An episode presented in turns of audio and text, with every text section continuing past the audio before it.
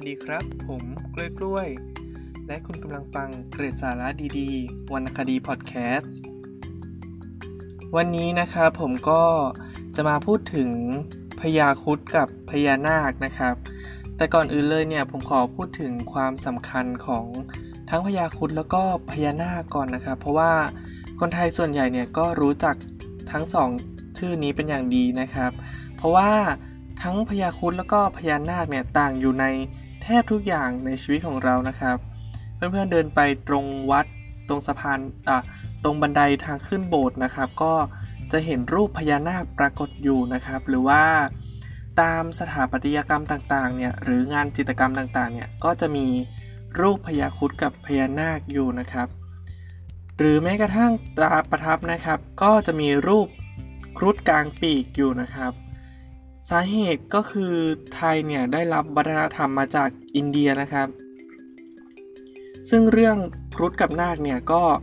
มาจากนิทานประกรณำของอินเดียนะครับ ที่เล่าว่าทั้งสองเนี่ยเป็นพี่น้องกันแล้วก็เกิดการทะเลาะกันแล้วก็เป็นศัตรูกันตั้งแต่บัดนั้นเป็นต้นมานะครับ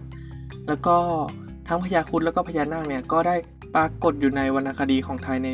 หลาย ๆ เรื่องนะครับ ด้วยฤทธานุภาพของพระยาครุฑนะครับ จึงได้มีการสร้างรูปครุฑผ้าก็คือ รูปครุฑกลางปีกนะครับ หมายถึงครุฑซึ่งเป็นพาหนะ และใช้เป็นสัญลักษณ์สำคัญของพระมหากษัตริย์ไทยนะครับ เพราะว่าไทยเนี่ยได้รับได้รับอิทธิพลเรื่องลัทธิเทวราชของอินเดียมานะครับ ถือว่ากษัตริย์เนี่ยคืออวตารของพระนารายณ์นะครับ ซึ่งพระนารายณ์เนี่ยก็มีพระยาคุดเป็นพาหนะนะครับ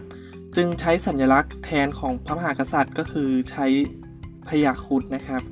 ส่วนเรื่องพญานาคนะครับก็มีความเกี่ยวโยงกับพระพุทธศาสนาก็คือ พระพุทธศาสนาเนี่ยไทยก็ได้รับอิทธิพลมาจากอินเดียเหมือนกันนะครับ ก็